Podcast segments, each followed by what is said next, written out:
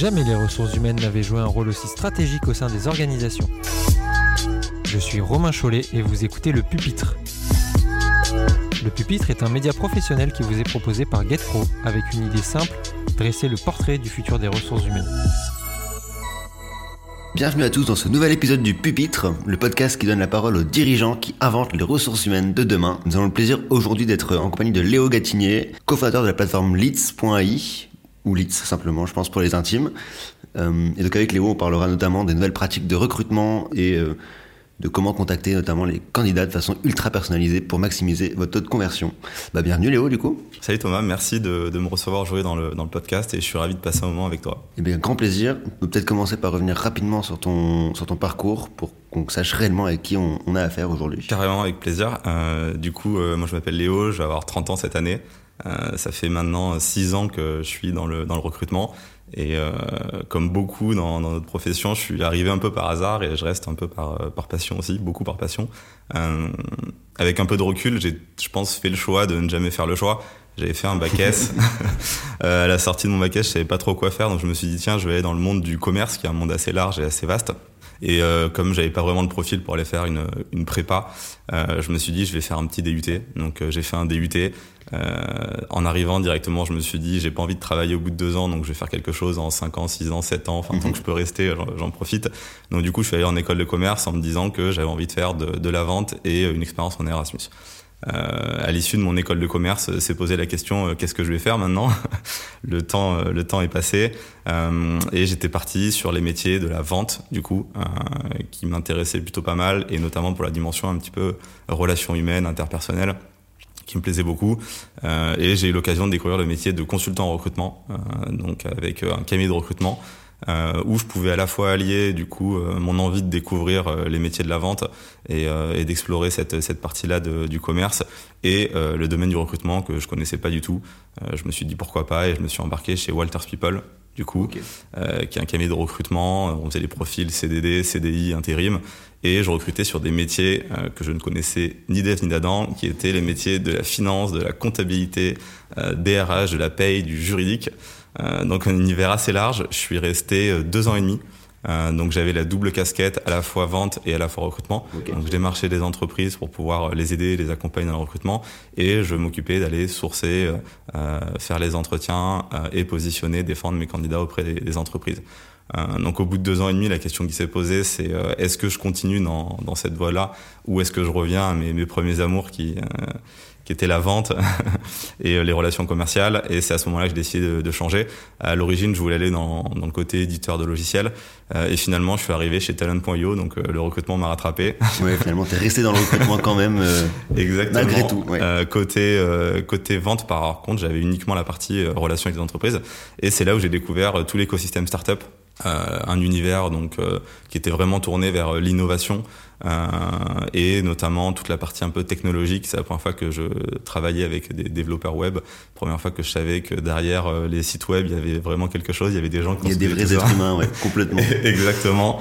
Euh, et en parallèle de ça, euh, j'ai continué à discuter avec un ami à moi que j'avais rencontré chez, chez Walters People, où on s'est dit... Euh, il se passe énormément de choses dans, dans cet écosystème. Il y a, il y a des valeurs qu'on apprécie beaucoup.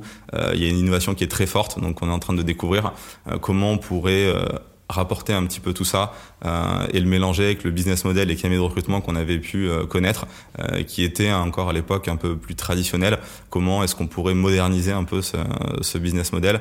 Et c'est là qu'on a fait la rencontre de, Stéphane, notre troisième associé, et qu'on a décidé de, de créer Leads, donc un cabinet de recrutement nouvelle génération, dont on va sûrement parler un peu plus tard. Ok, parce que du coup, c'est quoi Leads concrètement? Pourquoi nouvelle génération? Alors pourquoi nouvelle génération Donc on disait cabinet de recrutement intelligent pour pas faire d'anglicisme, comme on s'était dit. Euh, pourquoi? Parce qu'en fait, euh, on a développé une technologie qui est un outil de sourcing en partant du principe qu'on voulait mettre la technologie au service de l'humain. Donc cabinet de recrutement intelligent parce qu'on veut se baser sur les intelligences qui sont l'intelligence émotionnelle, l'intelligence artificielle, euh, pour pouvoir justement avoir un mix au niveau de notre profession euh, qui nous permet d'automatiser un maximum de tâches qui sont chronophages et euh, de concentrer notre énergie et notre temps sur ce qui fait un peu l'essence du métier, qui est l'accompagnement, le coaching, le développement des, des candidats et des clients également aussi. donc voilà, Leads aujourd'hui, c'est deux business models. Le premier qui est un cabinet de recrutement traditionnel entre guillemets, principalement spécialisé sur les métiers de la vente.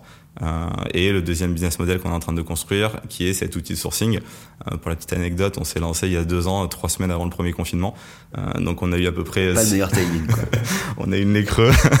On a eu à peu près six mois pour se poser la question de comment on allait faire évoluer un peu tout ça. Et cet outil qu'on utilise en interne, nous, pour faire notre sourcing, on s'est rendu compte qu'aujourd'hui, les, les, recruteurs s'équipaient de plus en plus d'outils et qu'il y avait un réel besoin, et notamment sur la partie sourcing, euh, qui est une expertise aujourd'hui à part entière du, du recrutement. Euh, et du coup, on est en train de faire évoluer cet outil pour pouvoir le commercialiser, le mettre à disposition des recruteurs avec un business model SaaS. Et ça va ressembler à quoi du coup C'est un algorithme qui va sourcer à la place des recruteurs Alors, pas à la place, avec les recruteurs. euh, Aujourd'hui, effectivement, c'est un algorithme. On va développer une plateforme pour pouvoir le mettre à disposition. Et l'objectif, ce sera que les recruteurs puissent rentrer du coup euh, leurs informations de recherche. Donc principalement avec deux entrées qui sont les intitulés de poste et euh, une liste d'entreprises.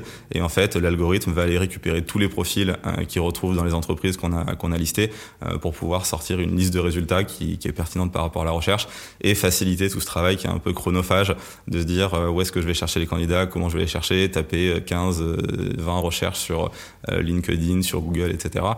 voilà, on simplifie un petit peu tout ce, tout ce process-là pour que les recruteurs aient une liste qui soit la plus qualitative et la plus quantitative possible et qui n'ait plus qu'à regarder les profils et contacter ceux qui les intéressent. Ok, donc en fait ça fait tout le travail de de sourcing et il n'y a plus que la partie filtrage et regarder les profils un par un pour pouvoir savoir lesquels contacter derrière. Exactement. Et l'objectif aussi de, cet algorithme de, sourcing, c'est de pouvoir s'appuyer en fait sur euh, sur les données euh, publiques euh, qui sont qui sont disponibles sur le web et pouvoir donner à terme de plus en plus d'informations aux recruteurs. Donc profiter un petit peu de toute cette donnée qui, qui est disponible aujourd'hui et que qu'on traite pas forcément encore énormément pour aider les recruteurs à mieux contacter, à mieux approcher, à mieux connaître, à mieux comprendre aussi les, les profils et du coup rentrer dans dans une démarche un petit peu plus qualitative sur la façon dont on, dont on approche et dont on crée les relations avec les candidats. Et du coup concrètement, ça se matérialise comment ça cette donnée comment vous l'utilisez pour je sais pas, personnaliser un message ou pour mieux contacter? Ça ressemble à quoi concrètement? Est-ce que tu as un exemple? Ouais, alors aujourd'hui, on le, on le fait à la main.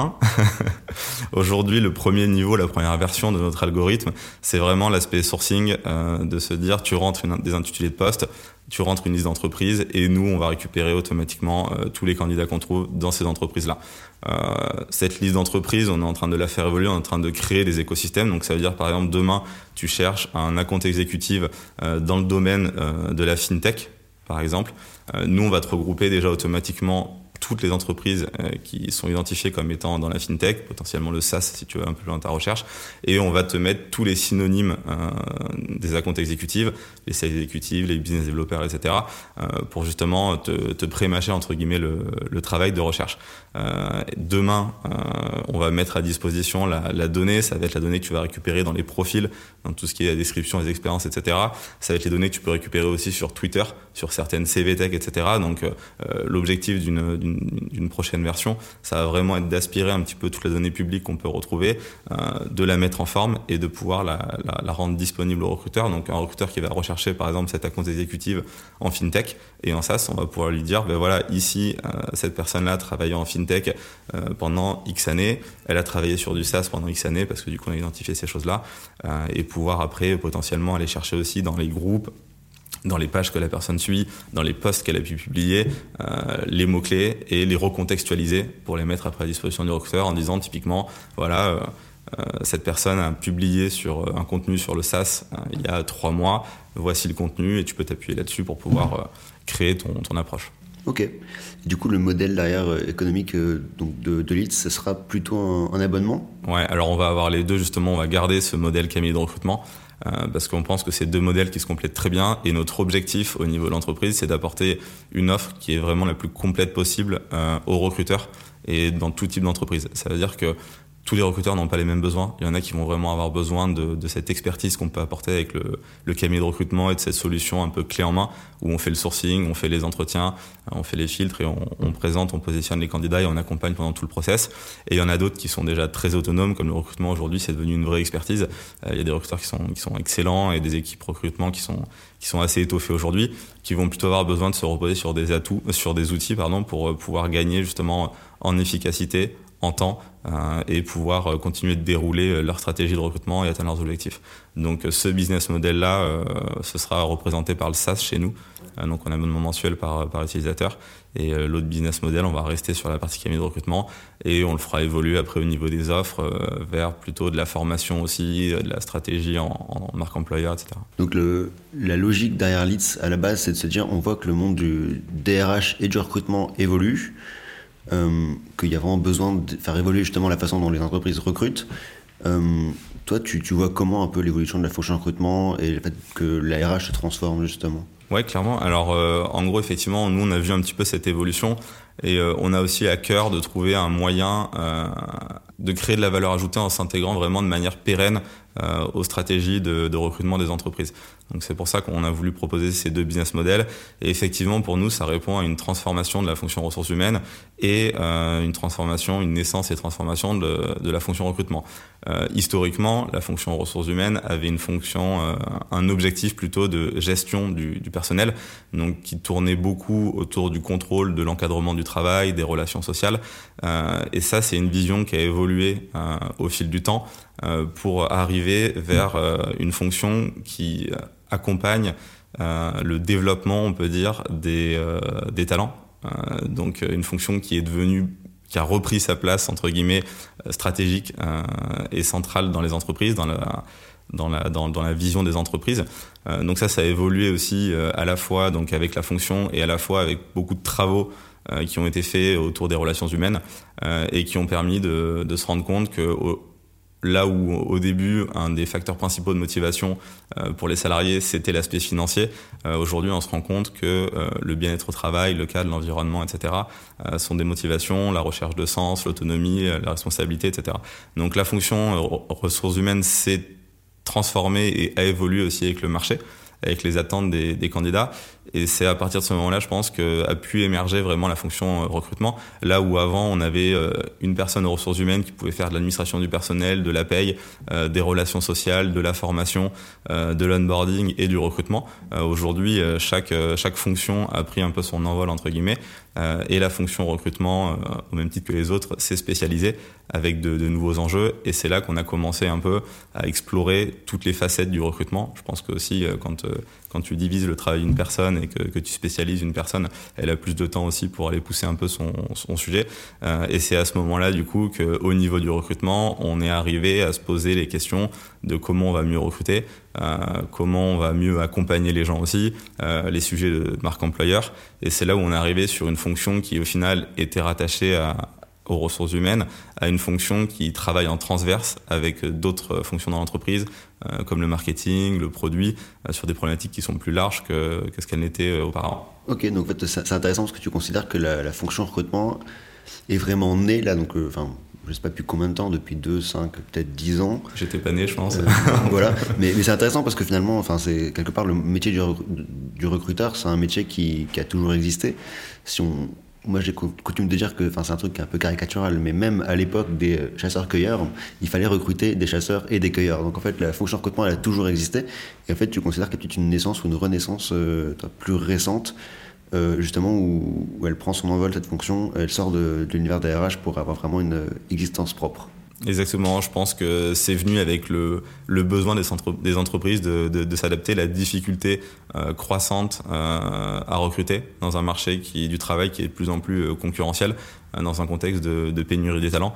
Et effectivement, on a dû faire évoluer et améliorer, entre guillemets, et challenger sans cesse un peu cette fonction recrutement pour répondre justement aux besoins des entreprises. Et aussi, je pense que c'est lié à la notion de performance. À partir du moment où on a commencé à associer la performance avec le bien-être, les qualités des salariés, à remettre l'humain entre guillemets au, au, centre de la stratégie d'entreprise, à, à, calculer aussi ce qui a été assez compliqué, je pense historiquement, c'est de calculer un, un ROI euh, de calculer le coût d'un mauvais recrutement, de calculer le, coût du, turnover, du coup, euh, le calculer les bénéfices entre guillemets de, de la rétention des, des, talents. Et ça, c'est quelque chose qui, qui, a évolué dans le temps. Euh, je crois que c'était chez Google où ils avaient gardé, je crois, leurs dix premiers employés pendant pendant assez longtemps. Ils sont peut-être encore toujours euh, et qui ont un peu démocratisé ça euh, en se disant qu'en fait, on avait, euh, on gagnait beaucoup plus financièrement parlant sur le long terme à investir dans le capital humain plutôt qu'à investir sans cesse dans, dans recruter de nouvelles personnes. Et surtout, c'est une transformation aussi de du rapport qu'on peut avoir avec la place des, des salariés, des employés, des talents, je sais pas comment on peut les appeler aujourd'hui, il y a des mots qui, qui orientent un peu, mais dans l'entreprise, là où avant on parlait de ressources humaines, donc euh, où les gens étaient une ressource euh, pour l'entreprise, et là où maintenant je pense que euh, l'entreprise devient petit à petit aussi une ressource pour, pour les talents. C'est intéressant parce qu'il y a un petit paradoxe là que moi j'ai envie de soulever là. j'ai l'impression qu'en fait justement euh, notre génération finalement, parce que on a tous les deux, euh, on approche euh, où on vient de dépasser, je sais pas, la, trentaine. Euh, moi, typiquement, je pense que la, génération de mes parents avait plutôt tendance à rester très longtemps dans une entreprise. Euh, ça pouvait être 5, 10, 15, 20 ans, parfois une carrière entière dans une seule entreprise. Euh, quand notre génération va être plus, enfin, va passer plus 1, 2, 5 ans dans une entreprise et passer peut-être à autre chose, voir d'autres challenges, d'autres aventures. Et, finalement, ton propos, c'est de se dire, le plus intéressant, ça reste peut-être ce premier modèle, et pourtant, on, ça a changé. Je ne sais pas si tu vois ce que je veux dire. Ouais, de, de dire qu'effectivement c'est dans l'intérêt des entreprises euh, de garder les salariés le plus longtemps possible et on investit là-dessus et euh, de dire qu'en face, par contre, les gens restent de moins en moins, c'est ça. Est-ce que c'est est, est, -ce c'est un aveu d'échec quelque part ou euh... Non, je pense que c'est plutôt euh, un phénomène qui est assez excitant, c'est euh, de voir comment les entreprises ont, vont pouvoir se transformer pour euh, aller aussi vite entre guillemets suivre euh, l'évolution des, des, des, attentes des, des talents. Euh, je pense qu'on vit un petit peu entre guillemets un, décalage euh, dans le sens où les attentes ont évolué très rapidement euh, et l'organisation des, entreprises, la structure des entreprises a évolué un peu moins rapidement. Euh, parce que forcément, euh, un individu va évoluer euh, assez facilement lui-même. Une entreprise avec plusieurs centaines ou milliers de, salariés, c'est beaucoup plus complexe. Mais du coup, voilà, il y a un petit décalage aujourd'hui qu'on est en train d'essayer de combler, nous, entre guillemets, acteurs du recrutement, de se dire comment on peut accompagner l'entreprise à trouver les bons talents qui ont le bon état d'esprit à l'instant T pour embrasser et, être en phase avec, avec leur culture, tout en prenant en compte effectivement le ce phénomène de, transition qu'il peut y avoir. Du côté des entreprises, le challenge, je pense, c'est de réussir à, garder cette flexibilité et euh, cette adaptabilité. Euh, Aujourd'hui, on a euh, de plus en plus, enfin, il y a des nouvelles compétences qui arrivent. Avant, on parlait beaucoup de hard skills. Aujourd'hui, on parle de plus en plus de soft skills. Il y a de plus en plus de choses qui sont disponibles, accessibles sur sur Internet. on parle beaucoup de l'économie de la connaissance. Voilà, aujourd'hui euh, se former euh, en autodidacte, euh, c'est faisable. En gros, c'est plus facile de le faire aujourd'hui, je pense, qu'il qu y a 20 ans, c'est plus accessible pour tout le monde. Donc vraiment, les, gens aujourd'hui explorent de plus en plus de choses, j'ai l'impression. et les entreprises ont un créneau dans le sens où elles peuvent permettre aux gens d'explorer ces choses-là au sein de leur structure. Euh, donc forcément, ça va passer par des choses comme la possibilité de former, d'accompagner les gens aussi vers, euh, vers les domaines qu'ils ont envie d'explorer, les faire évoluer en interne aussi. Euh, c'est aussi l'avantage d'une entreprise, c'est que plus, plus elle grandit, plus elle a de possibilités à offrir aussi euh, à, ses, à ses talents en interne. Donc je pense que voilà, ça va beaucoup évoluer vers ce côté flexibilité, adaptabilité et comment on peut accompagner les talents dans leur vie au sein de, de l'entreprise et dans leur vie et leur parcours de carrière. Ok, donc tu parles beaucoup d'évolution, euh, d'évolution de la philosophie même de, de, du métier de recruteur. Euh, Au-delà de la philosophie en elle-même, c'est intéressant, je pense. Donc toi, tu viens d'un métier plutôt commercial à la base, ouais. et je pense qu'il y a pas mal de parallèles qu'on peut faire justement aujourd'hui entre la nouvelle version du métier de recruteur et, euh, et, ce métier de commercial. Du coup, avec finalement, ouais, beaucoup de compétences sales qu'on retrouve dans le recrutement. Je ne sais pas si. Complètement. Tu penses, ouais. Ouais, c'est un très bon point dans, la transformation, l'évolution du, du, métier de recruteur. On, on entend parler de, de, plus en plus, mais c'est flagrant quand on a quand on a eu les, la double casquette entre guillemets. Euh, c'est que l'objectif aujourd'hui dans, dans, le recrutement est devenu le même que, que celui qu'on a dans la vente, c'est-à-dire de, de créer des relations. Euh, justement d'adresser des, personnes au bon moment avec, euh, avec le bon message. Donc effectivement, on voit que euh, le recrutement tend vers, vers la vente. Il y a eu une grosse transformation qui s'est opérée dans la vente avec l'émergence du, du SaaS, du, du, business, du modèle software a service. C'est l'hyper spécialisation du coup dans, dans, tout le cycle de vente avec des gens qui sont focalisés sur, sur la génération de leads la prise de rendez-vous, des gens qui sont focalisés sur la partie démonstration, négociation, closing et ensuite d'autres profils qui sont spécialisés sur l'accompagnement des, des, clients euh, et la compte management. Et euh, effectivement, on voit de plus en plus que dans le recrutement, on est en train de prendre cette tendance aussi. Le, sourcing a, vraiment émergé, on en parle de plus en plus, il y a de plus en plus de, contenu, c'est devenu un sujet qui est, euh, qui est très sérieux et à part entière dans, le recrutement. On a le sourcing, on a l'évaluation des talents, euh, et ensuite on a le closing entre guillemets, et ensuite l'onboarding, la, gestion des talents dans l'entreprise. Donc il y a beaucoup de parallèles qui sont en train de se faire. Euh, et effectivement, la vente, pour moi, a euh, plusieurs années d'avance euh, en termes de contenu, en termes de méthodologie, en termes de, de, pratique. Euh, et du coup, on a beaucoup, on s'inspire beaucoup aujourd'hui de tout ce qui se fait dans la vente euh, pour faire évoluer la façon dont on, dont on recrute. Un phénomène que je constate, je pense, et qui me parle beaucoup, c'est que dans la vente, j'ai toujours été sur un milieu assez concurrentiel, donc le cabinet de recrutement. Globalement, c'est très compliqué de se différencier parce qu'on a tous la même promesse euh, de recruter la bonne personne au bon moment et au meilleur coût. Euh, et dans les faits, euh, sans, avant d'avoir travaillé avec un cabinet ou avec une consultante, un consultant, c'est compliqué de se rendre vraiment compte de comment comment les méthodologies, comment l'état d'esprit, etc. peut être différenciant. Euh, donc c'est un secteur qui est très très concurrentiel et du coup il faut euh, un peu euh, trouver des moyens de, de, de, se mettre en avant, de créer des relations justement avec les gens, d'essayer un peu de, de, briser la glace et de leur instaurer ce climat de confiance qu'ils vont avoir une fois qu'ils ont travaillé avec nous mais sur un message sans qu'ils nous connaissent. Euh, donc c'est pour ça que euh, dans le recrutement, on a exactement la même problématique. Euh, c'est un marché qui est devenu de plus en plus concurrentiel, les candidats sont de plus en plus sollicités, ils reçoivent 5-10 messages par jour dans les, dans, les, secteurs les plus pénuriques. Et la question qu'on se pose au quotidien, c'est comment on arrive à approcher ces personnes-là et à se différencier dans notre approche. Donc c'est exactement la question qu'on a dû se poser sur la partie commerciale.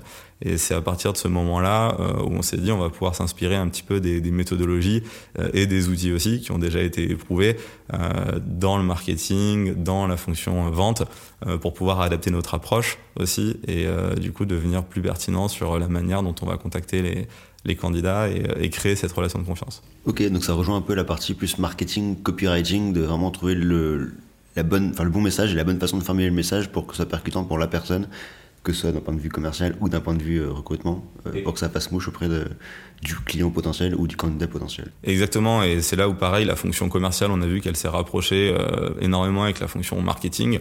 La fonction marketing qui a évolué aussi en se, en se spécialisant, comme, comme la fonction recrutement avec le gros hacking, tout ce qui est la partie content, contenu, pardon, euh, production de contenu, etc.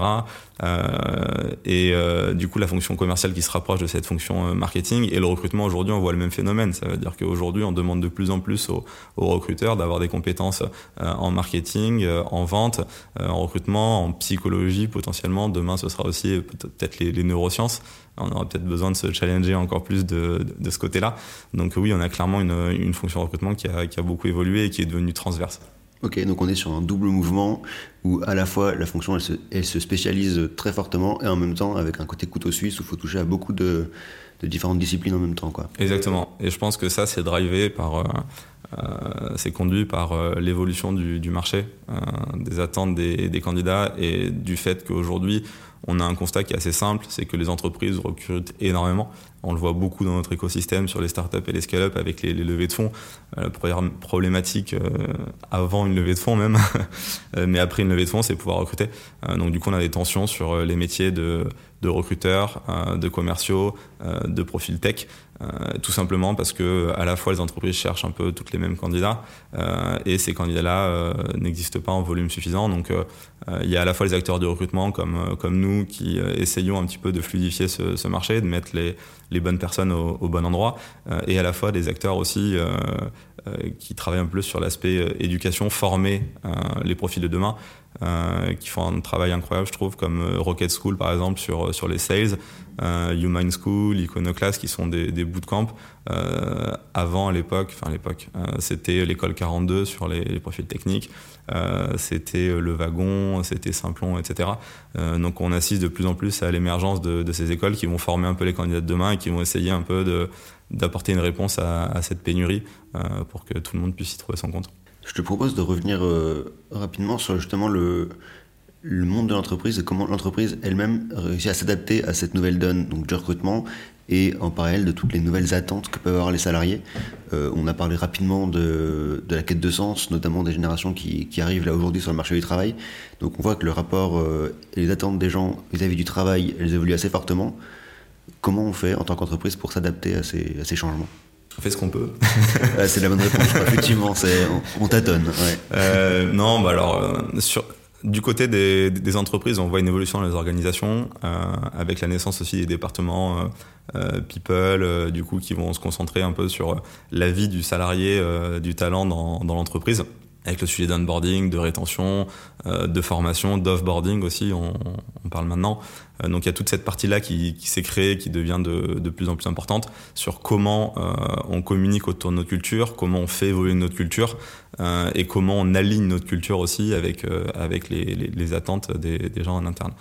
il y a la partie recrutement qui évolue aussi dans notre capacité à, comprendre, à anticiper et à, accompagner les attentes et les objectifs, les ambitions des personnes. Euh, donc du coup, euh, avec un rôle qui est très important sur l'alignement entre euh, les attentes des candidats et la réalité aussi de l'entreprise à un instant T. parce que ce qui est très complexe aussi, c'est de faire évoluer la relation entreprise-talent dans le temps, que tout le monde reste aligné, qu'on fasse un, bout de chemin le, plus long possible ensemble. Donc voilà, cette partie recrutement et people qui, a évolué dans l'entreprise aujourd'hui.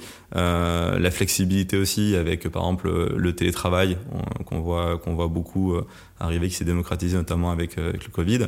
Euh, la possibilité aussi de redonner euh, et continuer de donner aussi de, la confiance euh, aux employés euh, qui sentent un peu euh, l'appartenance et l'impact qu'ils peuvent avoir au sein des entreprises, donc à travers des projets, de l'autonomie, des, responsabilités. Donc voilà, il y a tout ce travail-là qui s'est amorcé côté côté entreprise et côté côté candidat. Ce qu'on ce qu'on remarque beaucoup sur le marché aujourd'hui, effectivement, c'est cette quête de sens. Euh, donc euh, sentir qu'on a un impact, on entend souvent le discours j'ai plus envie d'être un numéro dans une entreprise, euh, donc redonner du sens, avoir de l'impact, voilà, prendre des responsabilités. Et alors ce qu'il faut voir aussi, je pense, et qui est important, c'est que à la fois le sens, les responsabilités et l'impact peuvent avoir plusieurs définitions. C'est-à-dire qu'on n'est pas obligé de travailler dans une entreprise à mission, dans l'humanitaire, dans l'environnement, etc., euh, pour être dans une entreprise qui fait sens. Euh, et ça, c'est important parce que malheureusement, malheureusement et heureusement entre guillemets, toutes les entreprises euh, travaillent pas autour de, sujets qui peuvent faire sens entre guillemets dans la société. Euh, par contre, ce que cherchent les candidats de plus en plus, dans le sens, dans la responsabilité, et dans l'autonomie, euh, c'est avoir une entreprise qui fait les choses, qui donne du sens à ce qu'elle fait euh, dans sa manière de travailler euh, avec, ses, avec fournisseurs, avec ses clients euh, en interne. Donc ça passe beaucoup par la culture, l'organisation. Donc voilà, les candidats qui attendent aujourd'hui un peu tout ça de la part des entreprises, les entreprises peuvent le ramener euh, sous cette dimension, de, mettre des choses en place en interne euh, pour la culture, pour les process, pour l'organisation, pour donner du sens dans tout ça. Ok. Donc, le pupitre, euh, on a vocation vraiment à explorer la façon dont les ressources humaines s'inventent euh, au quotidien et ce à quoi ça pourrait ressembler demain. Euh, moi, ça m'intéresse aussi aujourd'hui de savoir un peu ta vision à toi, donc DRH et peut-être plus spécifiquement du recrutement de demain. Il y a beaucoup de technologies aujourd'hui dont on parle. je pense à la blockchain, je pense peut-être au métaverse éventuellement qui, arrive. donc la blockchain, ça commence à arriver à maturité. Le, métaverse, c'est plus, ça pointe un peu son, le bout de son nez, c'est pas encore très, très mûr aujourd'hui. Est-ce que tu penses que ces technologies-là vont avoir un impact sur le recrutement? Bon, Déjà, est-ce que oui ou non? Et, du coup, bah, bien sûr, cet impact quel sera-t-il? Euh, Est-ce que du coup demain on va tous recruter dans le métaverse sans jamais se rencontrer Enfin voilà, à quoi ressemble le recrutement de demain selon toi? On se rencontre aussi dans le métaverse. Exactement, juste moins, moins physiquement pour le coup, mais ouais. Exactement. Oui, alors euh, je pense que le sujet principal là-dessus pour moi c'est l'avènement des, des, soft skills. Donc euh, aujourd'hui, si on part du postulat, alors c'est la vision que, que je défends qui n'engage que moi, mais en partant du postulat que on peut plus ou moins tout apprendre euh, quand on a les bons drivers et la bonne motivation avec les bons objectifs. Du coup, on va beaucoup plus se focaliser sur les soft skills. Donc, euh, on en parle beaucoup plus dans l'éducation aujourd'hui. savoir s'adapter, savoir apprendre, être curieux, qui, qui, qui, est, une qualité qui est devenue hyper importante aussi aujourd'hui. donc, en partant du principe où on va se focaliser beaucoup sur, sur ces soft skills, les deux gros enjeux pour moi, ça va être comment les évaluer de, de manière factuelle. Euh, et, euh, et, comment les, les, mobiliser dans un process de recrutement. Euh, pour faire le lien un peu avec les pistes de réflexion qu'on peut avoir sur la blockchain et sur le métaverse, euh, les évaluer de manière factuelle, euh, quand on aura trouvé un process qui, qui, permettra de le faire, on va pouvoir les certifier entre guillemets dans la blockchain. Ça peut être l'intérêt de la blockchain du coup, qui est globalement d'inscrire des informations dans un registre, qui s'utilise beaucoup aujourd'hui dans des cas concrets pour pour la traçabilité, pour euh, l'engagement des, des, communautés aussi, euh, avec, euh, avec la partie NFT notamment, je pense avec les marques de luxe, etc. Donc on peut imaginer quelque chose qui tournerait autour de la blockchain et des compétences, donc sur le CV, à la fois hard skills et soft skills. Euh, ça peut être aussi envisagé dans un cadre un peu plus large, on va dire, des, ressources humaines, sur toutes les tâches très administratives comme les contrats de travail. Euh, comme euh, la paye, parce que avec la blockchain, tu peux exécuter des, contrats selon les conditions que tu as pu indiquer. donc ça peut très bien s'appliquer pour, pour ces aspects-là. Ça, c'est un peu ce que j'ai en tête côté blockchain. Et côté métaverse, il y a... c'est forcément un peu plus flou, c'est normal. Il y, y, a du chemin. la première utilisation que je vois et qui est, qui est assez claire pour moi, c'est euh, le côté entretien dans le métaverse. Euh, donc surtout avec la tendance qu'on a du, du, full remote où euh, les gens passent de plus en plus des process complètement dématérialisés. là, ça pourra permettre de remettre une petite dimension physique entre guillemets dans le virtuel grâce au, au métaverse et notamment, je pense, à la visite des bureaux. Euh, de pouvoir euh, présenter les bureaux un peu euh, aux gens, de pouvoir présenter les équipes aussi, euh, je sais qu'il y a de plus en plus d'entreprises en full remote qui ont des bureaux dans le, dans le métaverse. Nous, on a fait un lead Siverse. D'accord. nos, petits, nos petits bureaux où on invite euh, les candidats et les clients. Donc voilà, je vois, je vois cette dimension-là euh, de pouvoir euh, faire intervenir le métaverse dans les process de recrutement. Et après, si on tire un petit peu plus loin, euh, du coup, on a parlé un petit peu en préparation avec le côté geek et gamer que j'ai, on voit beaucoup de gamification de, des, du recrutement. Euh, et pour moi, c'est en lien avec euh, l'évaluation des soft skills.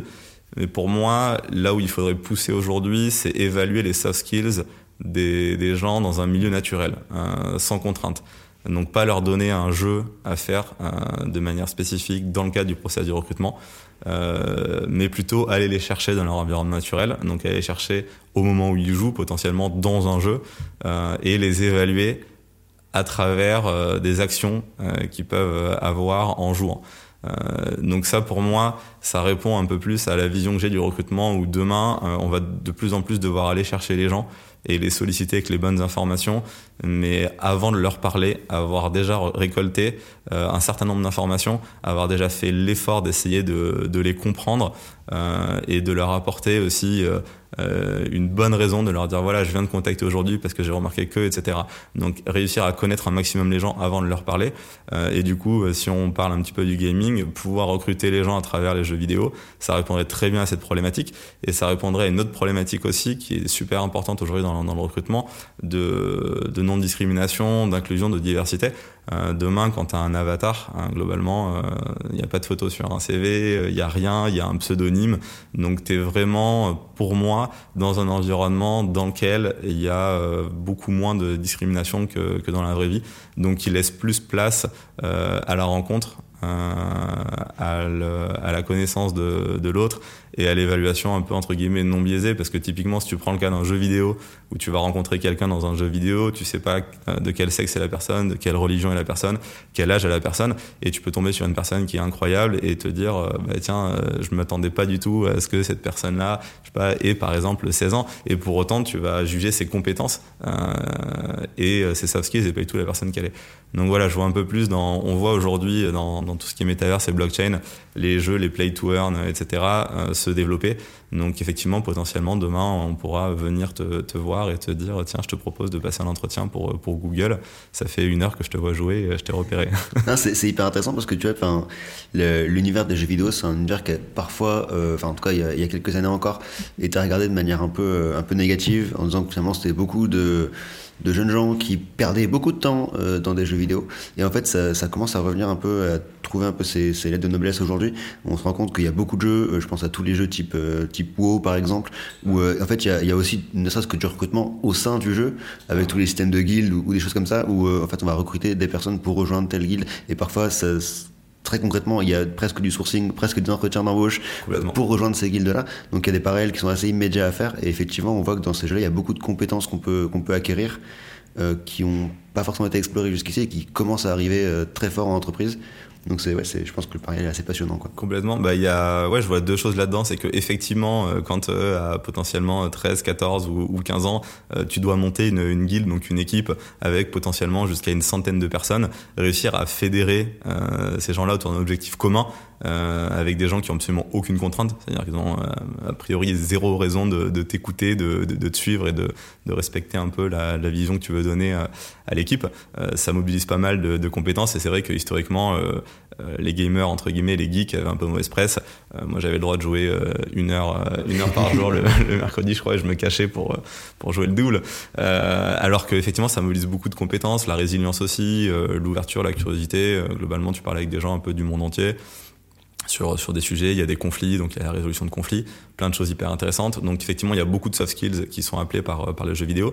Et il y a autre chose qui est super intéressant pour les entreprises, c'est que globalement, ça adresse une population qu'ils ont du mal à toucher aujourd'hui. Donc euh, on le voit notamment, euh, moi je l'ai vu sur l'aspect un peu business avec euh, euh l'évolution de, de l'e-sport, donc du sport électronique, où il y a de plus en plus de marques hors secteur, donc qui n'étaient pas dans l'informatique, etc., qui se sont mis à sponsoriser les événements.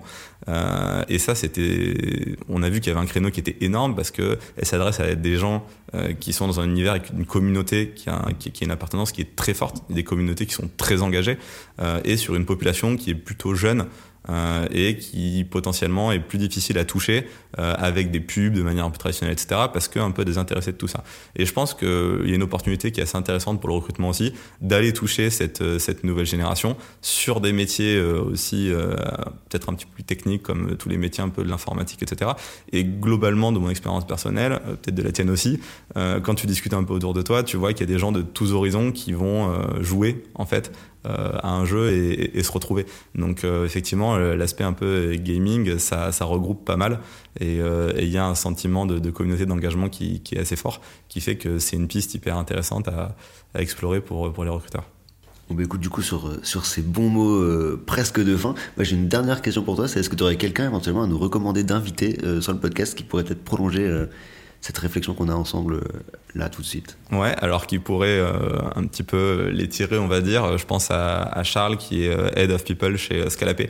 Euh, que j'ai rencontré euh, du coup il y a un petit peu plus d'un an et demi, euh, qui a passé 9 ans, si je dis pas de bêtises, chez, Danone, qui a eu un peu plusieurs vies professionnelles, on va dire, qui a beaucoup travaillé sur des sujets variés au niveau des RH et notamment la partie talent, culture dans un environnement, dans plusieurs environnements euh, multiculturels et qui a un parcours très intéressant euh, et qui aujourd'hui en fait est passé de Danone à l'univers euh, des scale-up avec euh, du coup dans des entreprises avec des enjeux de croissance et de, de structuration qui sont extrêmes, très fort, ce serait un euphémisme, qui sont qui sont extrêmes et euh, du coup euh, qui qui serait hyper intéressant sur les sujets à la fois euh, mettre en place, développer, faire évoluer tout ce qui est process de, recrutement de, de talents et les enjeux qui sont liés avec l'hypercroissance et comment faire évoluer la, culture au même rythme que l'hypercroissance. On va le contacter, ça peut être hyper intéressant. Et du coup, pour finir si les gens veulent te contacter, veulent en savoir plus sur Leeds, où est-ce qu'ils peuvent se rendre euh, carrément, bah, sur LinkedIn, du coup, euh, mon profil est, est ouvert. Euh, principalement, euh, j'ai aussi un compte Twitter, mais je suis pas très actif, donc sur LinkedIn Sur- LinkedIn. ou par mail si tu veux mettre mes coordonnées aussi. Ok. Bah top. Ben, écoute, euh, merci beaucoup Léo, c'était un plaisir. et j'espère que le plaisir a été partagé. Et merci à toi, ouais, c'était une super, super expérience.